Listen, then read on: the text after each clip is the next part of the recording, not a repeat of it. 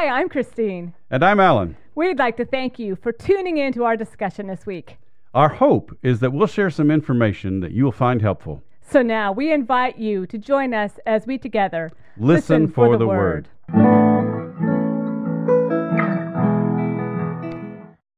Hi, everybody. Welcome to our podcast today. We are in the book of Luke.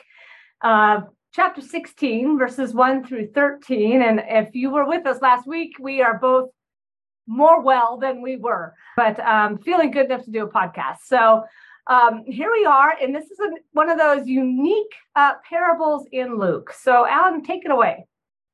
Yeah, you know, and I, I have tried, I have mentioned all along, you know, that, that we're getting into some some of the really challenging parts of Luke's gospel and and this is perhaps one of the most difficult, if not the most difficult parable of Jesus. Uh, because if you take it at face value, it seems to make Jesus say some things that are incredibly inconsistent with what Jesus clearly teaches elsewhere. It, it, it does. It does indeed. And I think it requires um, really some pulling apart and some kind of putting it into context.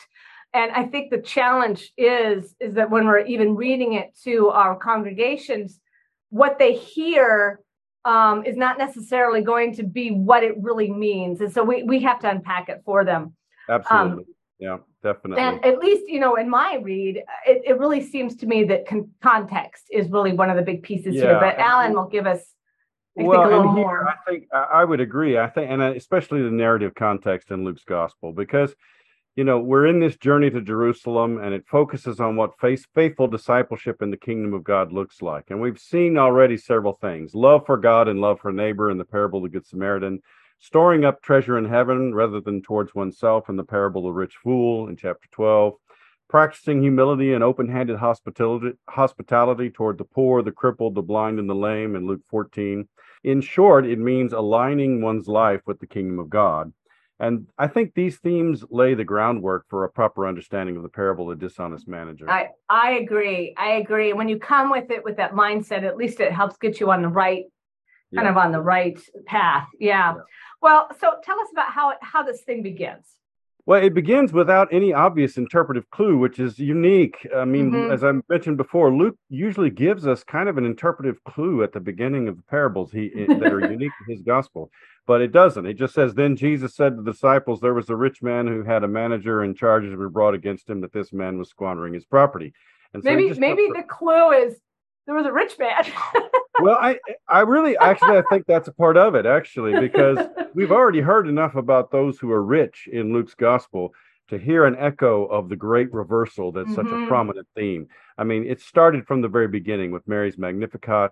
I mean, the, the Beatitudes in Luke's gospel. Mm-hmm. Woe to you who are rich now. I mean, you can't you can't get much more clear than that. Mm-hmm. And then, of mm-hmm. course, the parable of the rich fool in Luke chapter 12. And so I think we have to understand that this man um, is a man whose identity stems from being rich rather than from the kingdom of God. Yeah, yeah, yeah, yeah. I mean, and I that's had one of the challenges we've been talking about all along in this section of Luke's gospel is that Jesus is pushing people to to define their identity based on the kingdom of God.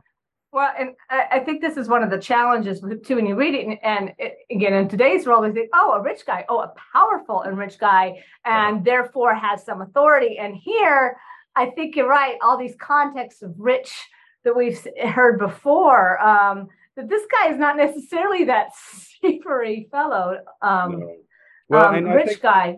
What, yeah. what we're going to see in this passage is this is really, I think, the crux of of this is probably the most negative statement in this in this section of Luke's gospel, the most negative statement about wealth that you're going to find in Luke's gospel. Mm, wow, wow. All right, and so there's another guy uh, a manager or a steward. Yeah, and the Greek word is oikonomos, and and a man. It would have been probably a slave in the household who had risen to the ranks to be entrusted with running the whole estate. And this particular manager or steward probably had earned his freedom at some point. He would have had access to the master's wealth and would have acted as his business agent, essentially. I mean, the master wouldn't have uh, occupied himself with the day-to-day running of his estate. Uh, the the, right. the manager would have done that. Now we're not told explicitly how the manager was squandering his master's wealth, but diascorpizo is the same verb that was used in the parable. Oh, wow. son. Unfortunately, because of the way the Revised Common Lectionary is scheduled, I mean, even though that's the preceding passage to this one in in Luke's Gospel, right? So Right. that's that's going to be a, a very distinct echo when you hear that word again.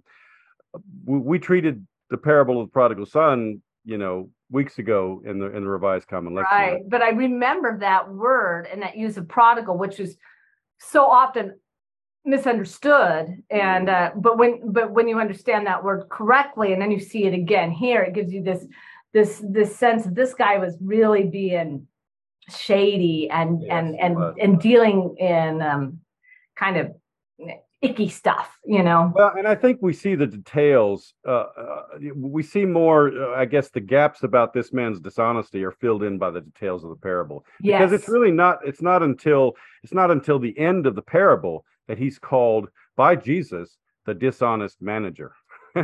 so that's something. Right. we have to hold- right and that's i think that's important too because at least some of the commentaries i was reading some of the people were missing that and suggesting that maybe that title that we give to it isn't appropriate but i think that depends on i think they're giving more credit to this Mhm. servant than they should Yeah, um, some people some people call it the clever mhm. steward or the clever manager or something like that because they want to try to rehabilitate this guy. Yeah. yeah, they do. They want to, and. I have to be honest, part of when I was working through it myself, that was one of the takes I was trying to do at first. And then I, I it did, it just doesn't, it, to me, it doesn't work to do that. No. It doesn't work with the entirety of the passage. So I abandoned that, but, but I, there are others that keep with it. So, um, yeah, it sounds to me like this dishonest manager is Well- probably a decent title. And, and some of the some of the uh, some of the big names in Luke scholarship uh, are associated with that approach. So I mean, it's I mean, it is it is an option out there. It's not one that I prefer. Yeah. But yeah. part of the problem is with the parable itself. It's anything but straightforward. You know, well, the, true. the man the master summoned the manager to give an accounting of his books and gave him notice that he was to be fired the dishonest manager re- responds with a monologue what will i do now that my master is taking the position away from me? I'm not strong enough to dig and i'm ashamed to beg. And so he announces a plan a plan so that after he was dismissed people may welcome me into their homes. Now we should I, I think we should not overlook the fact that this is similar to the monologue of the rich fool in, in Luke chapter mm-hmm. 12, which contain not wisdom, but its opposite. And we hear a similar concern for self and not for God or others mm-hmm. in the monologue that this manager, where this manager comes up with his plan. Well, and and I have to be honest. When I first read it, I kind of overlooked. I am not strong enough to dig and ashamed to beg. Kind of like I'm too good to do those things. And Yeah, when I read it the second time, and those things really stuck out to me more. I'm like, this guy, he's too good to be an, an average normal person. And I thought that was kind of. I think that's kind of telling of his character, actually. Surely, surely. So instead of using the time allowed to prepare the accounting that the master, demanded, the manager uses it to secure his own future. The manager's plan was to discount the debts of the people who owed his master in order to create a debt of obligation to himself. So he reduced a debt of 100 jugs of olive oil to 50 and Mhm. 100 containers a week to 80. And very likely these were only two of many such transactions that would have taken place. Because he was still the master's manager, the new arrangement would, the new arrangements would have been binding. Mhm. And and you know, basically it looks like this was the most dishonest act of all in that he was defrauding his master of what he was due him in order to secure his own Mhm. future. But that's precisely the interpretive question here um, and and this would be sort of the traditional interpretation of the of the parable.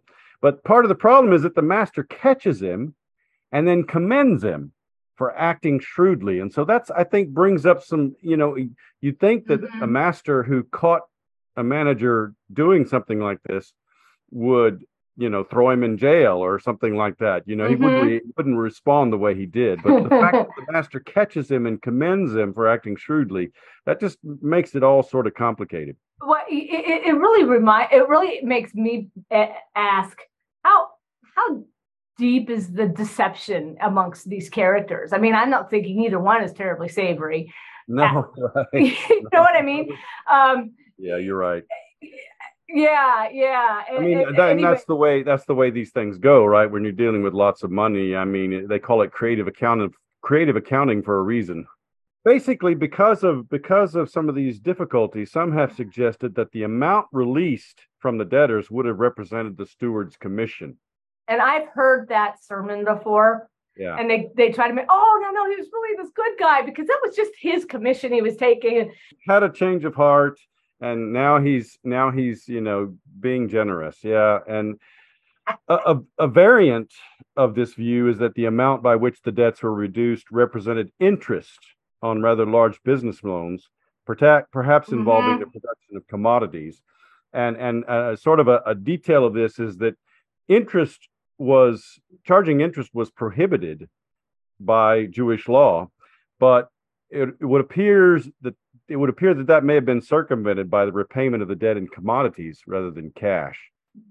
But again, you know, in this in this view, then the fact that the manager reduces the amount to be repaid is taken as a demonstration of the fact that he had repented of his greed uh, that had motivated him to inflate the debt with a large commission for himself in the first place. I'm not convinced by this I'm, alternative reading. I'm not either. I'm not either. And because I sat in that for a little while, I want, I, I, there was something about me that really wanted to make this steward more of a victim and really a really good guy. And yet it just doesn't work with the rest of the, I don't think with the rest of the scripture. So no, maybe no, you so can either. tell us why you, you're on this page. Well, you know, it may very well be that the amount the manager wrote off was a dishonest commission that he had been adding to his master's debtors, but the manager's supposed generosity was calculated in to, to incur a debt of honor that would compel the master's debtors to provide him with hospitality after he was dismissed. Yes. So uh, to me, his motive is one that's self-interest all along. You know, it's not like he has this great change of heart. Right. He's just doing more of the same. He's looking out for his own skin. Yes. And so, again, uh, but moreover, I think we have to take account of the fact that at the end of the parable, Jesus still calls him the dishonest manager, right? Mm-hmm. And, and, it's and it's adikia is the is the word, uh, and which means unrighteousness, or it could be translated wickedness or evil. And so, I would say that actually the translation dishonest might be a bit too mild for the word adikia. Uh, Gene Peterson in the message calls him the crooked manager. That that might be a little better, but I mean, again, adikia is a strong word in the New Testament. Mm. It, it's it's it's not that he's just oh he fudged the books a little bit. This guy is wicked. This guy is evil. This guy is bent. You know, and and so uh, I, I think we need to hear that in the word adikia.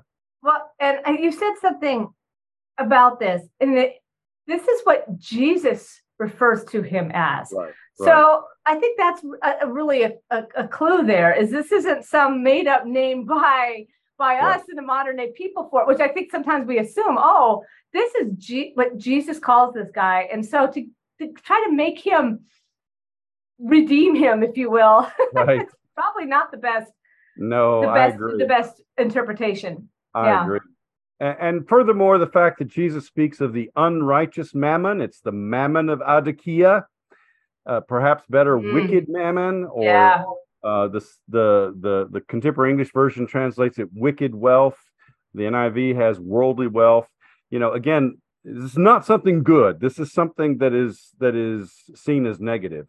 Right. And then the fact that Luke appends Jesus saying that you cannot serve God and mammon in verse 13 here suggests that this man's actions were anything but commendable. Right. I they were so. very much in character for someone motivated by greed, which Jesus has warned several times is incompatible with seeking the kingdom of God. Yeah. Yeah. And then we move on, right? So yeah.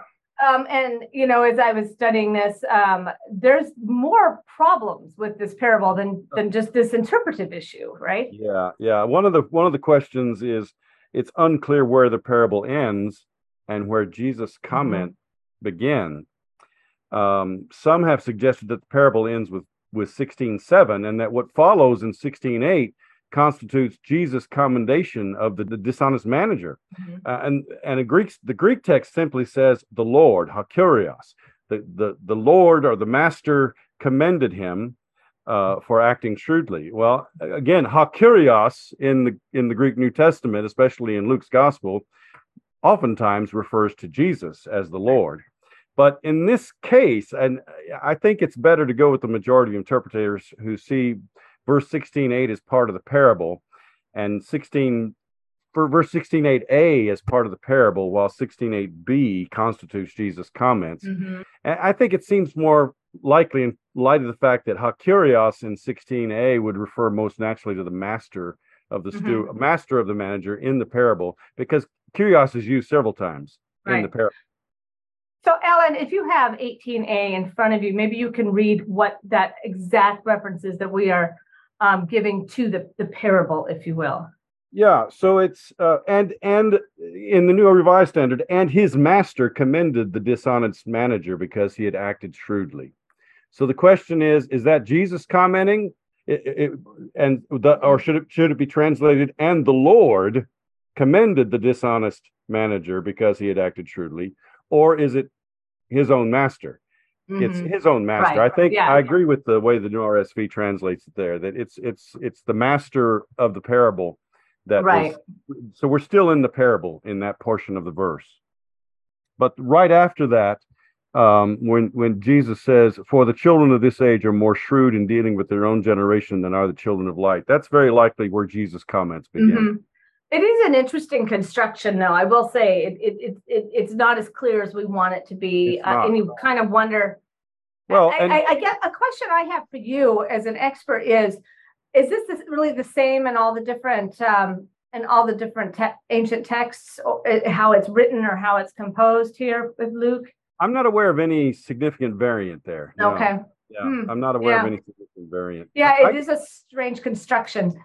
I mean, it's it's just hakurios, which which is used in Luke's gospel a lot, and normally used in Luke's gospel, are are predominantly used in Luke's gospel to refer to Jesus. I, we want it clear somehow, but I, I mean, it, it didn't bother me when I read it myself. I didn't take issue with it until I started reading commentators talking about it, and um, so. I, Well, yeah. like I said, the, the word kurios appears throughout the parable to refer to this master of the manager. right, I think we should take it here in that same vein. I think so. It makes most sense to me that way. Sure. Yeah. Um. So then, But the further question then relates still relates to this this part of uh, the parable in in the first part of verse 8 you know is the commendation that the master gives to this dishonest manager straightforward or is it ironical i mean because that kind of affects one's interpretation of the manager's actions i think if the Mhm. master is truly commending the manager then there must have been something commendable about his actions there are a lot of people who who who follow that approach. Right. Um, in fact, um, the English Bible translation reflects some of that difference of opinion because some, uh, like the King James and and the American Standard Version, and even Tom Wright's New Testament for Everyone, say you know the the. the that the master commended the dishonest manager because he had acted wisely and particularly uh, a couple of translations in the Catholic tradition, the New American Bible and the Catholic edition of the Revised Sta- Standard Version, say that the dishonest manager had acted prudently. Mm, So I think there you see you see an attempt to write into the translation sort of this effort to rehabilitate this guy I think so too. something right. I, I think so too. And and uh, this was a thing for the reformers. They got caught up with that as well. They they e- even in this small place, they're like, oh, that but, but but this was a good way for him to act. But um, Not really. He That's not how I read it. no, he was still being dishonest, and all he was doing was looking out for himself. Yeah. exactly, I, I, I exactly, and I didn't read it that way. I I I read it as this is a this is a story that people are going to nod their heads with. Oh yeah, yeah, that's how. I think, yeah, I think it's hardly likely that this is meant as, you know, yes, this this this manager did something really commendable. I, I I think the master's comments must be taken as kind of ironical in that the master is recognizing he's been outwitted, you know, in a sense. You yeah, got me, Yeah, you know, you pulled one over. And so he recognizes the shrewdness of the steward of, of the manager looking out for his own interest. Yeah. I, I really think that's more likely. And and we should note really that the word group uh, uh, in the Greek New Testament and in the Septuagint around shrewd or shrewdly um, Mhm. is ambivalent even in the Hebrew Bible. So it can refer to wisdom that comes from God in the Proverbs, but it can also refer to people who are sort of crafty. And even even uh, you know, it's the word that's used to describe the serpent in the garden as the most shrewd or the most crafty of all God's creatures.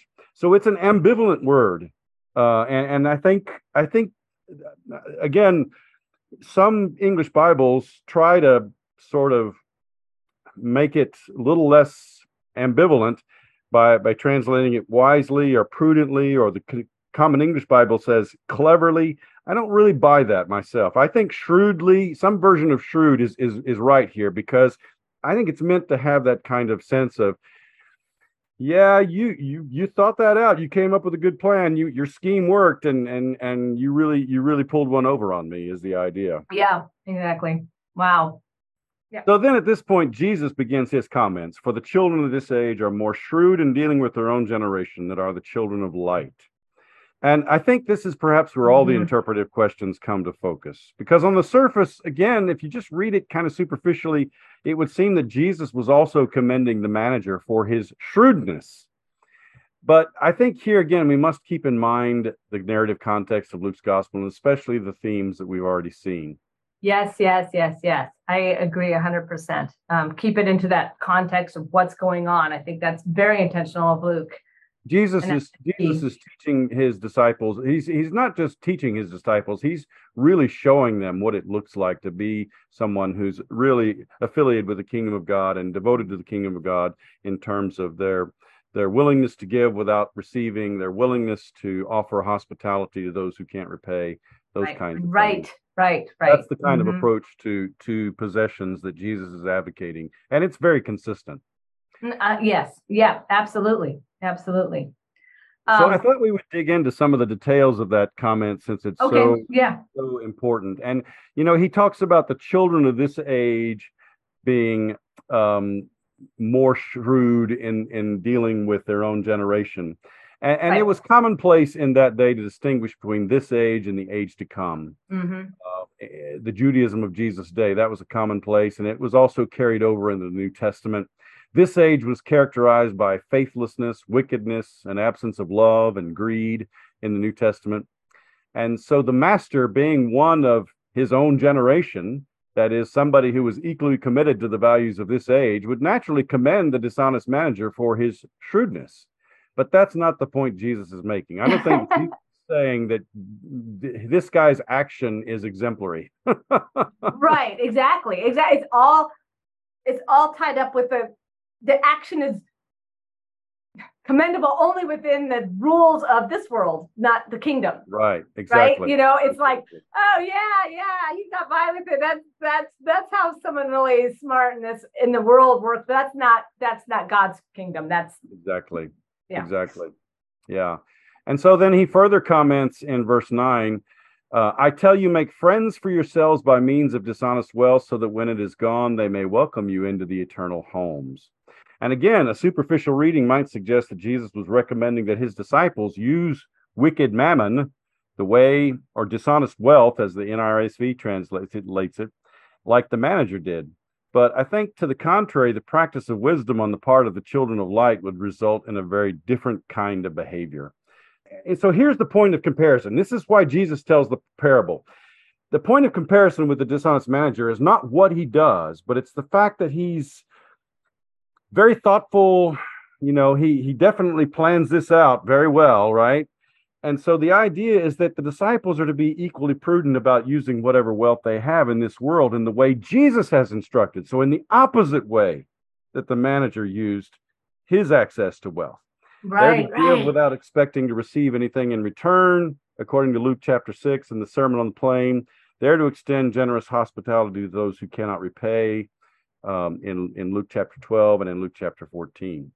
So, so that's I think that's that. Hopefully, that might clarify a little bit. What's you know when you- when you think about this parable, you think, well, why did Jesus even tell this story? What's the point of comparison? right. right. so the point of comparison is not how this dishonest manager uh, acted with regards to wealth. The point is that he he came up with a plan and he was he, he followed through with his plan and he was he was intentional about all of that.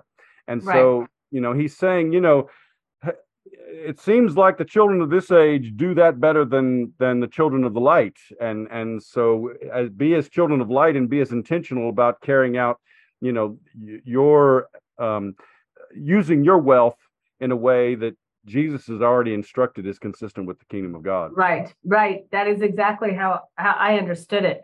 Um and and i think what is to me stood out though depending on you know, I, I kind of have my lens in mind and how I'm looking at it, but depending on how you approach this passage, really has great repercussions onto what you're what you're telling your, you know, what you're preaching, right? It's exactly. got two different, there's two different, very different interpretations here. Yeah. Uh, and one view suggests that the steward acted unselfishly or acted actually repented of his greed. And and again, Joseph Fitzmyer, uh, who was kind of the dean of Luke's commentaries in in this mm-hmm. era, you know, he, yeah, I think everyone will know Fitzmyer. Mm-hmm. Yeah, he advocated that point of view. But, and so as a result, the master commended him, and Jesus pointed to his unselfish generosity as the appropriate use of a disciple's possessions. But another view suggests that the that the that the manager acted dishonestly in reducing his master's debt, but in doing so secured a future that the master could not possibly revoke. And as a result, the, manis, the master recognized, perhaps grudgingly, the steward's shrewdness. And, and I think that's the one that I'm, I'm advocating for. Mm-hmm. So then Jesus used the story to commend the steward's force, foresight, his focused action, his intentionality to his disciples. But I think the following comments, especially in verse 10 through 13, show that he expects his disciples to take a completely opposite course of action regarding their use of wealth.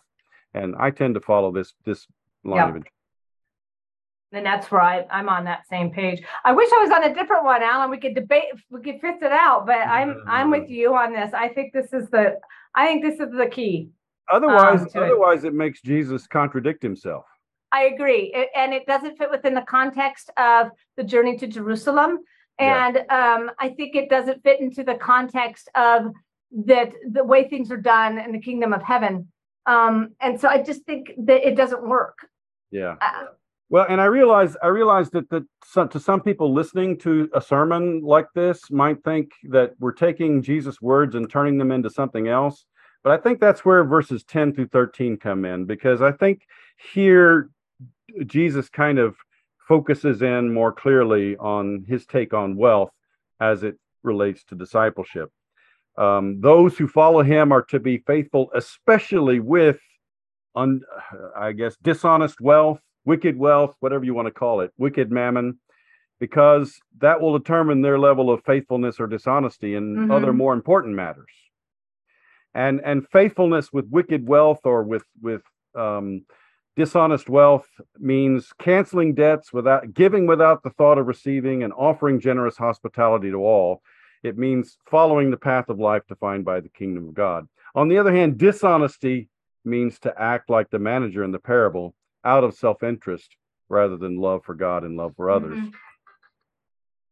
Yeah. So, you know, I think that's that's kind of what we're looking at there. Um, mm-hmm. is that um in in in in in that section Jesus really comes back and and whether Luke you know, obviously Luke is putting this together and so it's interesting I think that Luke puts these verses with this parable um, because although some of a lot of this in, in verses 10 through 12 uh, uh verses 10 and 11 i think um, yeah no verse 10 through 12 verse 10 through 12 is is also kind of unique to to, to luke's gospel verse 13 is a verse that um, is found also in matthew's gospel mm-hmm, mm-hmm. sermon on the mount you might recall that no slave can mm-hmm. serve two masters for a slave will either right. hate one and love the other be devoted to the one and despise the other you cannot serve God and wealth. That's almost word for word the same as as Matthew 6 uh, 24.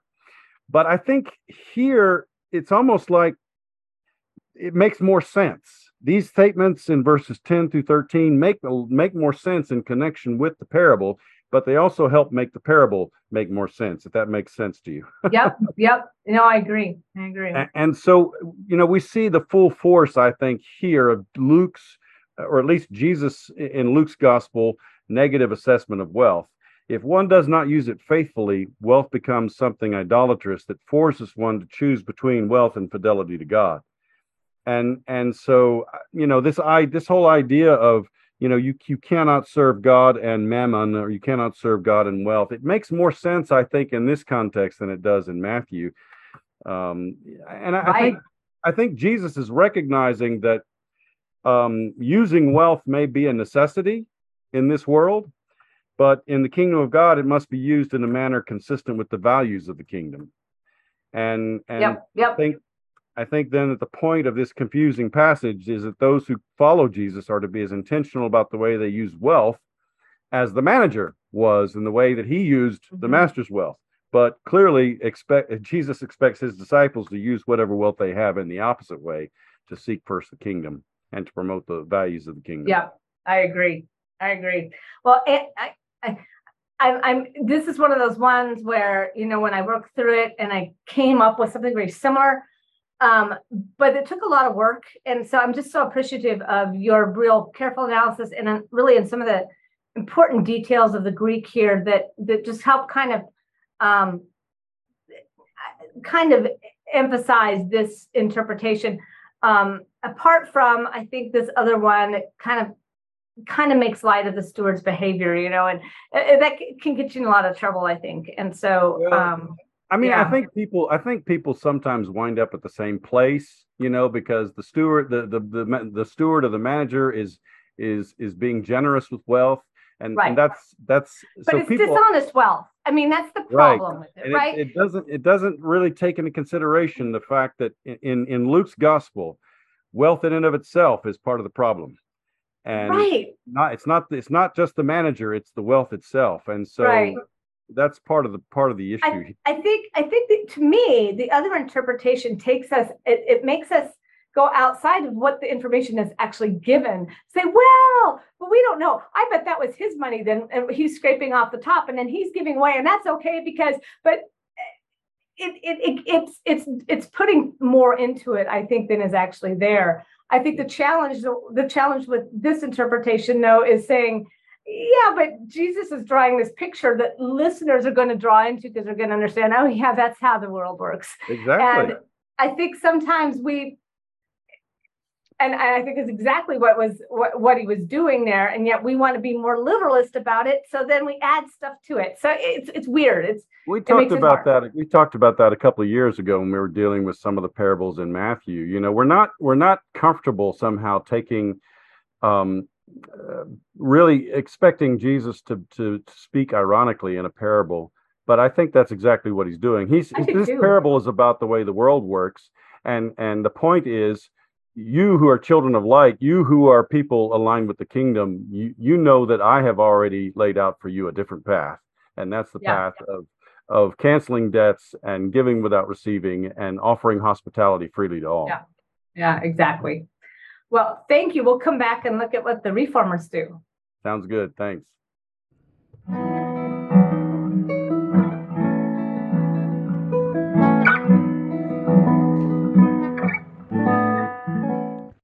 Hi, friends. We're back, and we are going to let Christy uh, tell us what she found with the reformers. So, um, Christy, take it away.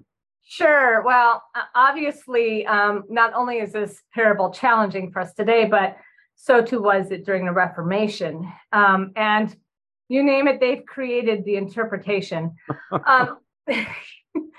I, I, kind of identified two main threads. Um, one is using an allegorical approach, which is one we didn't really do, which is looking at the rich man as God and the steward as human beings, as an example of a human being. Um, and then the other is that this is a commentary on the way the world works and is not how God's kingdom kingdom works, which is very much actually what what we did today. Yeah. Um, there is um, some de- debate in in the first scenario, uh, this this this um, this idea, this allegorical approach, whether the actions of the steward are good or bad in that context. But even if the steward is in the end bad, they all agree that treating the neighbor well is a good thing. So Right. he and there's some redemptive qualities about him and sharing with the neighbor. And even even Calvin thought that was okay. But and I think that's one of the even wealth, whatever you have, sharing it is is a good thing. So Right. um um, but uh, so, in other words, it, it, even though the steward's mismanagement was reprehensible, he was still able to produce good out of what God gives. Yeah. I think it pushes it a little, but that is what some of them came up with. It's a bit of Um, a stretch, I think. I, yeah, I do too. Now, those who see this as a commentary on being um, a worldly example read it differently, and and this is this is an example that I'm getting from the really the the main Lutheran scholars and Calvin. They see it as a commentary how things work in this world versus how things work in the kingdom, and regardless of the overall interpretive framework, um, I'll agree um, that. Uh, uh, treating your neighbor well is a good move. Um, um, Calvin's work, um, Calvin's work definitely shows this. Um, in other words, at the end of this, they confuse the action of the neighbors with their own thinking that they should, despite their own sources of wealth, treat others well, and that others will serve them in heaven. Now, there's a next jump there where there's this idea that um, what you do on earth affects how you're treated in heaven. And uh, you can see where they're pulling that out of the text. Um, The problem they is receive you into the heavenly homes or something like that. exactly. The problem is, I think it rings of works righteousness. And um, I was kind of actually surprised by some of the things Calvin said.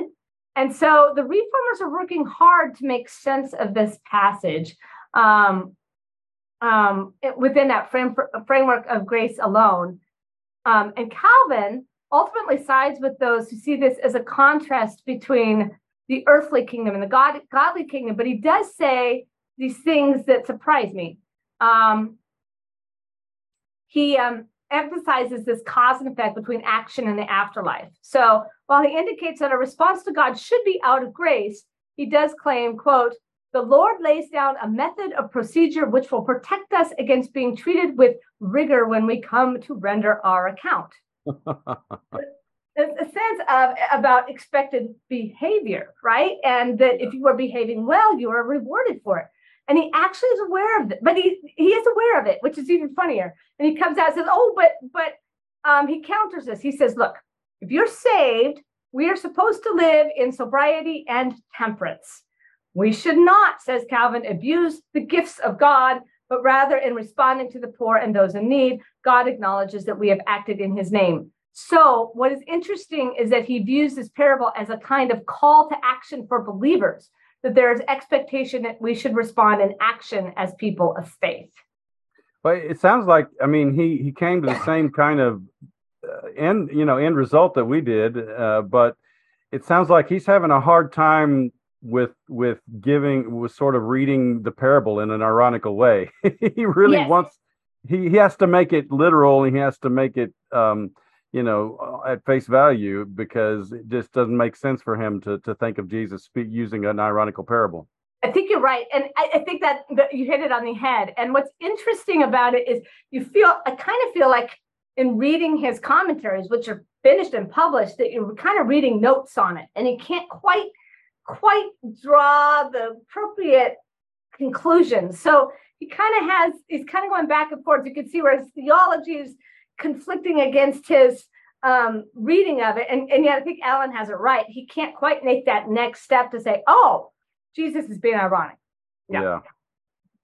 yeah. Um, so, as I said, his comments change a little when he moves into what I call the play by play analysis, where he kind of goes through each individual verse. And I think there's an important relationship between um, faith and action he's trying to get across. But again, I'm not sure he ties it in. He claims that in this parable, to find meaning in every small detail would be absurd. I think And- that's fair. That's a that's yeah. I mean that that's what the allegorists do. Exactly. Exactly. His overall interpretation of this is not that we should be like the unjust steward, and not, but that they are um, shrewd with the ways of the world. But he then goes on to say that here in these industrious people of the world who are really good at living in this world, and yet versus those children of light who are actually not good at acting and living in in this human sphere, claiming that yeah, their job is to be then rouse them as disciples to live as children of God within the sphere that they have been called to, to live. Sure. Um, according to Calvin, Jesus, quote, charges the faithful with criminal indifference and not providing for the future. Hmm. They are not engaging in, quote, hope of eternal blessedness. Hmm. So it's really for him this kind of, and all of you believers, all of you that are are saved of the elect, you're not you're not living up to it. Well, I mean, this whole idea of storing up treasure for yourself in heaven is one that is is just maddeningly hard to get a handle on. I think for most of us. Exactly. So then, going on in terms of making friends, right? Um, he's going back then, kind of to the other interpretation. It's the embodiment of human charity to show mercy.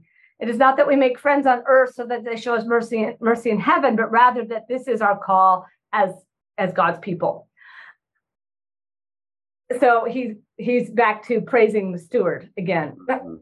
again that that kind of mismatch that we see but this is a this is a self-serving thing for this right. steward you know right. he's doing it out of his own interest not out of their interest he doesn't care about the other people at all no not not at all but i thought that was interesting and um um i just feel like there's this this interesting imbalance so the next paragraph um, calvin talks about wealth and how God looks at wealth. And he goes out of his way to say that riches in themselves are not evil.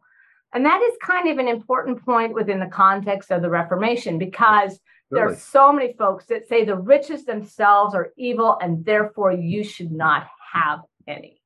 You know, and we see all of these attempts at these uh, utopias that have no wealth involved with them and giving up all your wealth. And well, but, but he said, Calvin and the other reformers are busy building the Protestant work ethic, right? exactly, exactly. Yeah. So, um, but he says that they can draw us toward deceit, pride, luxury, or other traits that lead us away from sharing with those in need. Riches can lead us towards sin.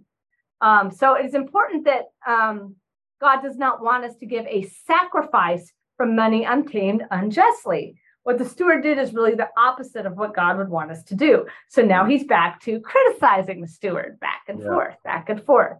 Um, um, again, I think I think he wants to emphasize the giving aspect as being good, but saying, look, you can't go steal stuff from someone else and give it to someone else. That's not that would be bad. So right. in terms of verse 10, one who is faithful in little um, is also faithful in much. Calvin identifies these as proverbs from the day, so that this would be something that people would have heard in the scripture and known what it meant. Um, and the general truth was Calvin claims is, quote, proper stewardship of spiritual graces. Um, in other words, this is kind of obvious to people that they should be giving of what they have, even if it is little. Um, the opposites, those who can't be trusted with small things, are not entrusted with the gifts of the gospel. So while it's not works righteousness, there's a correlation between behavior on earth and salvation, which I thought was interesting because he doesn't want us to see that. That makes sense? It does, and I would argue that that's true to biblical teaching. I mean that that that those who know the grace of God in their lives in salvation, it's going to make a difference in the way they live. That's a, I think that's a, uh, that's something that's taught throughout the Bible. Um, and then he continues um, in verse 12 about talking about that riches do not belong to us, but are bestowed on us as we are stewards of them. I love I liked this actually. We should look at everything in the world as belonging to another, and therefore we are supposed to bestow them on to others. So he does suggest that spiritual riches, riches, quote, are our own because enjoyment of them is everlasting. So unlike it, spiritual versus physical things here, physical things we should never look at as belonging to ourselves, but belonging to the whole, um, and that they're gifts to give to the whole. But spiritual riches, those are our own. They yeah. come with us forever. And the point is that those who are bad stewards of earthly blessings, quote, would not be faithful guardians of spiritual gifts. Yeah, I you know I didn't bring this out um, because my section was so long, but but um, my guy Joel Green that I like so much, uh, he he he uh, brings this out in verse about verse twelve also, and he says that Jesus is drawing on a form of stewardship that's firmly rooted in the Old Testament understanding of Yahweh as the true owner and conferrer of all land and property. These are given to human beings to manage, and it is to Yahweh that all humans are and will be accountable and its corollary then is that property and land are to be used for the good of all and yeah. and so you know and that's something that undergirds the whole idea of giving and wealth and stewardship in the bible in general hmm. So it good go calvin here yeah right yeah i like that all right so i kind of left that alone um, and then i moved on then to the discussion of the pharisees because i actually really am entertained by this um, because he claims that the Pharisees do not only understand what Luke means, but represent themselves the broader worldview that the rich are happy and that wealth is the goal. They hmm. stand for the way the world is. Yeah, and, I, I, would agree with that. I'm, I'm, you know, if if we were to go on in the next the next verse, verse 14 says the Pharisees who were lovers of money heard heard all of this and they ridiculed him. And um, you know, he goes on. Then Jesus goes on to tell the parable of the rich man and Lazarus uh, which is what we'll deal with next week. But it, it's you know it's that's all of this I think is directed sort of at least indirectly, if not directly, toward the Pharisees for their love of love of money. Yeah, it, well, exactly. And so he's like, look, um, he claims um, uh, Luke claims that Jesus shows us, or Calvin claims that Jesus shows us that we must continue to stand up against the hypocrisy of the Pharisees and the ungodly and then, of course, he makes a stab at the Roman Catholic Church, claiming that they are the Pharisees. And of course. I, I of course, had to quote him here, but he he he, says that to the quote um, mitred prelates that their hostility to the gospel arises from the severity with which it attacks their hidden vices. so, I mean, it's so funny because you're going through this analysis that even if you don't agree or you could see that it's dated, it still is this kind of nice biblical analysis and then he takes a stab right at his current age right sure. and it just it it just strikes you as it, it just strikes you as is is like you're all of a sudden taken to that time frame and taken into his his frustration and anger it's it's so interesting um and then ultimately he said look but, but god knows your hearts and then he talks about how judgment of human beings um, who can judge by external matters, but God who actually knows our hearts. Sure. So, um, so that's the parable, and I was thinking, well, hmm, what are some? What, what's the under? What, what's the bigger issue with this? And to me, I think that the challenge was their whole discussion of um, of of grace and works, you know, and how that works together and I feel like they are working this out throughout the the Reformation period. Mm-hmm. Um, so, so one who is saved, a child of the light, is supposed to act within expectations of one who is saved. And it's kind of an interesting because it's not what you do that allows you to be saved, but it is how you are judged. And, and so it's a strange situation because I think there's a, a separation between the church the, and and and the theology and then kind of looking at its kind of practical implications and so we find in the reformation that your doings um, are central to the reformation even if it's not how you are saved it's yeah. still how you're judged well there's a similar tension in the new testament because all the new testament writers talk about a judgment according to what you've done but they also Im, they also uh, emphasize salvation by grace through faith apart from works. Right. I mean, so, so it seems like somehow in their minds those two are consistent that you can be judged according to what you've done, but you can be saved by grace. Yeah, yeah, and I think when you're talking about the practicality of the church, if you are saved, you are supposed to be reflecting someone who's saved and doing the kinds of things that would God would the call on your heart. So your heart would would cause you to act in certain ways. Um, none of it's going to be perfect because you're human. But what's interesting is in practicality, the church then is looking out as a body on the behavior of its of its uh, people, saying, "Well, are they consistent with ha- with how saved people would act?" And if they aren't consistent with it, then they must not be saved, and therefore we have power to judge them. So it's a strange mm-hmm. thing, and I could show this over and over and over in different ways with different groups. But I thought I'm just going to pull out the Westminster Confessions, um, and just in kind of how it's used there. So it's in in the in the Westminster Confession it says, "Look, good works are quote fruits and evidence of a true and lively faith, and by them believers manifest their thankfulness, strengthen their assurance, strengthen their assurance." Edify their brethren, adorn the profession of the gospel, stop the mouths of adversaries, and glorify God, whose workmanship they are created in Christ Jesus. So what you do is reflected is, is a reflection of your salvation. Sure. Okay. But so um, there's also in there that works done by those who are saved are pleasing to the Lord, who is pleased to accept the reward that which is sincere, even though imperfect. But works done by those by the reprobate cannot please God. Hmm. So again, you respond supposedly you're responding out of your salvation already. Yeah. So what an interesting thing. Okay. But then at practical side, so that's the kind of religious side, but the practical side is God has ordained civil magistrates to be under him, and through them they have the power of the sword. They can punish evildoers. So this is people that can do bad can be punished within the context of the law should not limit the pre practice of faith in any denomination. Interesting. Yeah. And that the church has a right to censure sinners. They can shut, quote, the kingdom by word and action. They can do this to deter others, purging out what might infect all, vindicate the honor of Christ. They may excommunicate or deny the Lord's Supper. So this is interesting. It seems to be in this tradition, instead of hmm, your good behavior is supposed to be a reflection of God.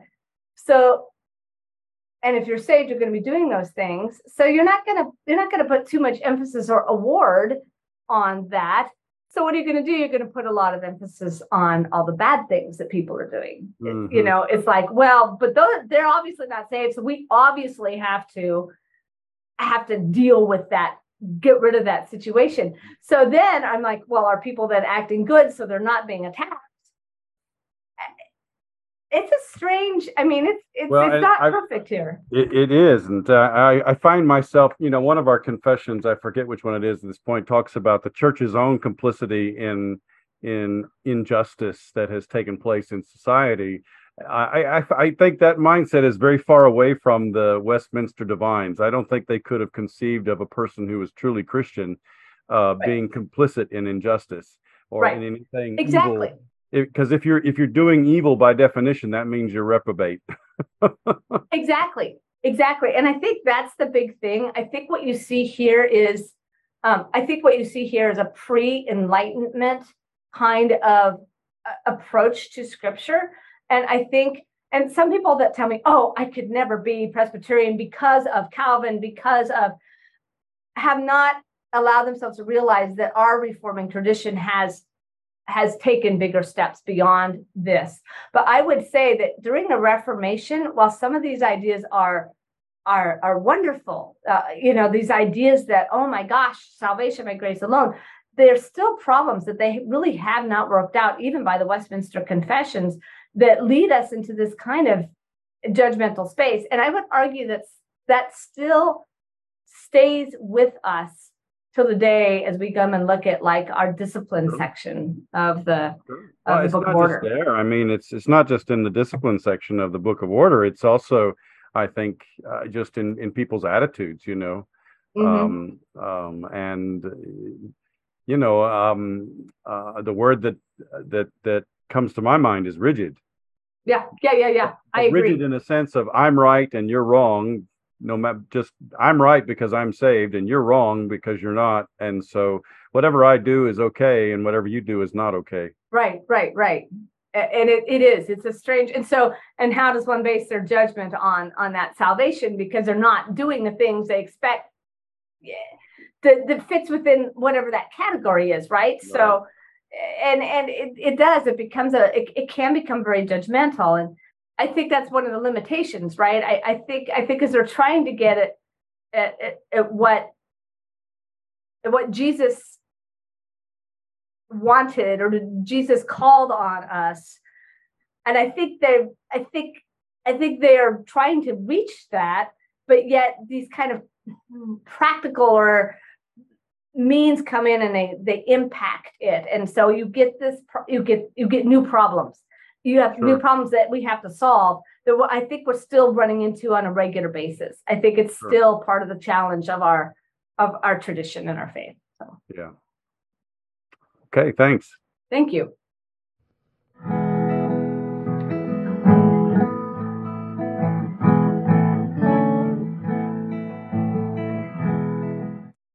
So, friends, we're going to just talk about some ideas that we're thinking about in regards to this um, this parable. And you know, I think the question mark is wealth, and I think most of us don't feel very rich. And so, when we think about when we think about wealth, I think we think about that maybe they're talking about somebody else. And um, I, I think I think that's an interesting place to start. Alan, what do you think? Yeah, I, I I agree. I think one of the challenges with um, the Bible's teachings about wealth is that it really is meant to um, challenge us all. It's really meant to to address us all, and yet we have this kind of uh, almost bias, you know, that well, you know, I'm doing the best I can with my with my possessions, with my wealth, with what I have, but it's the it's the people who are really rich they're the ones who are the problem. And if only they would they would you know do the right thing, then things would be better. And and that's kind of a, a almost an adventure in missing the point because the point is not about pointing the finger at somebody else or or talk or looking at what somebody else is doing with their wealth. The point is is we look at our own attitudes towards wealth in view of the kingdom of God and in view of of uh, what Jesus has has taught us. So it's and it's very challenging, you know, because we just, you know, we just had the passage recently that unless you give up all your possessions, you cannot be my disciple. and so, you know that, eh, especially in Luke's gospel, this is this is challenging. I think it is. Just, it is. It's just as challenging to say you cannot serve God and wealth. You know, it, eh, you're going to love the one and hate the other. Right. Well, and I think, and I think if we really look deep th- these are the issues that we deal with on a regular basis right? And when when am i responding in this pureness of heart? And when am i responding out of thinking about my own individual money and and and, and am i really giving to someone in need or and help because i'm hoarding it for myself? And i it's an interesting it's a challenge. And i, I think that the question here is i mean if even if you give but you're sitting there and you're like oh i gave money but I didn't give as much as I could, or I I'm still well, they didn't really deserve it. I just gave it because I think it really has more to do with our hearts and how they're how they're formed and, and that that that cheerful giver. You know, if, if if okay, so I gave away half my wealth, but if I'm angry about it, I didn't really I didn't really solve the problem. No. Wealth is still controlling me. Yeah. Yeah, and you know, I think it's it's it's that you know, Calvin Calvin says, you know, riches are not in themselves an evil, but they tend to draw us toward deceit, pride, luxury, and other traits that lead us away from sharing. Well, I mean, I think one of the more insidious issues is that that question of do we use our our our finances? Do we use what we have in in sort of a calculated, self-interested way, or do we use what we have out of that open-handed generosity, just right. you know, freely giving? Uh, and and and not expecting anything in return. And, and exactly, yeah. I, I mean, I'll have to admit, I mean, Jesus, the ideal that Jesus sets for us is a pretty high bar, and I don't. It's a really high bar. Live up to it fully, but I think that's the question: is is our attitude one of cal- calculated self interest, or is it Right. one of of giving without thought to receiving anything in return? Right. Well, and I think that's it. And I think, right, it's not necessarily not necessarily the amount given, but rather that that pureness of heart that that you come by what you give things. And it may be, I mean, here it's it's it's physical wealth, and we think of in terms of money, but it could be other things of yourself, you know. Um, it could be of of, of things you inherited that could go to somebody else instead of sit in a sit there or um, there's just lots of lots of ways or even just time. I mean even though this wasn't specifically towards that. How many often do you like oh i don't have time to help with somebody and so well i give all that time and you get grumpy about it. And i, I find a lot of it a a mindset. I a mindset that uh that that takes place and it really requires spiritual contemplation and spiritual growth in order to give of self and give of of what you have you know Yeah, I think I think you're right. I mean, it comes from the heart, and and the question is, you know, where is your heart? Is your heart really oriented toward uh, protecting yourself, or looking out for yourself, or taking care of yourself, or is your heart oriented toward, well, freely, freely I have received, freely I, you know, fr- freely I have received, freely I'm going to give. You know, I have Mhm. been I have been given such grace. I'm going to extend that grace and mercy to others. You know, and um um you know uh, uh, yeah as you say i mean it's it's i think even the best of us you know obviously in, in ministry we we come to this from a motivation of giving to other people but even the best of us are going to have days where we're going to be a little resentful of all that we've given and feeling like it's not appreciated um and Yeah.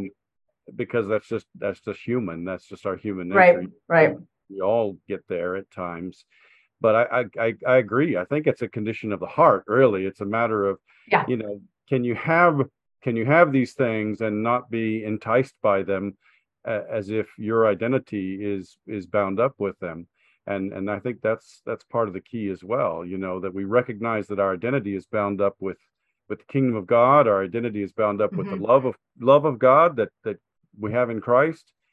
And and that can never be taken away from us. And so when you have that kind of of confidence i think in in in um, god's love for us and in god's love for you as a person then i think it frees you to be able to give more willingly whether it's whether it's of your wealth or whether it's of your time or what or whether it's you know whatever it may be.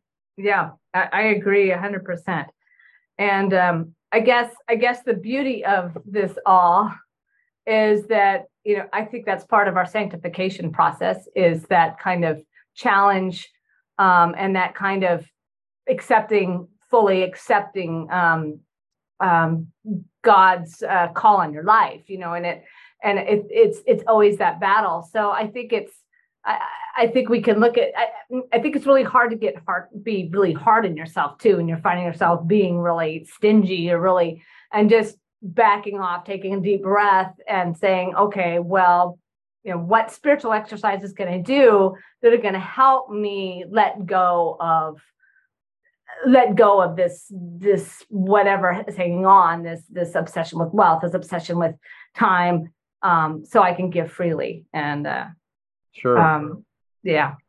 Sure. Well thanks christy. Thank you.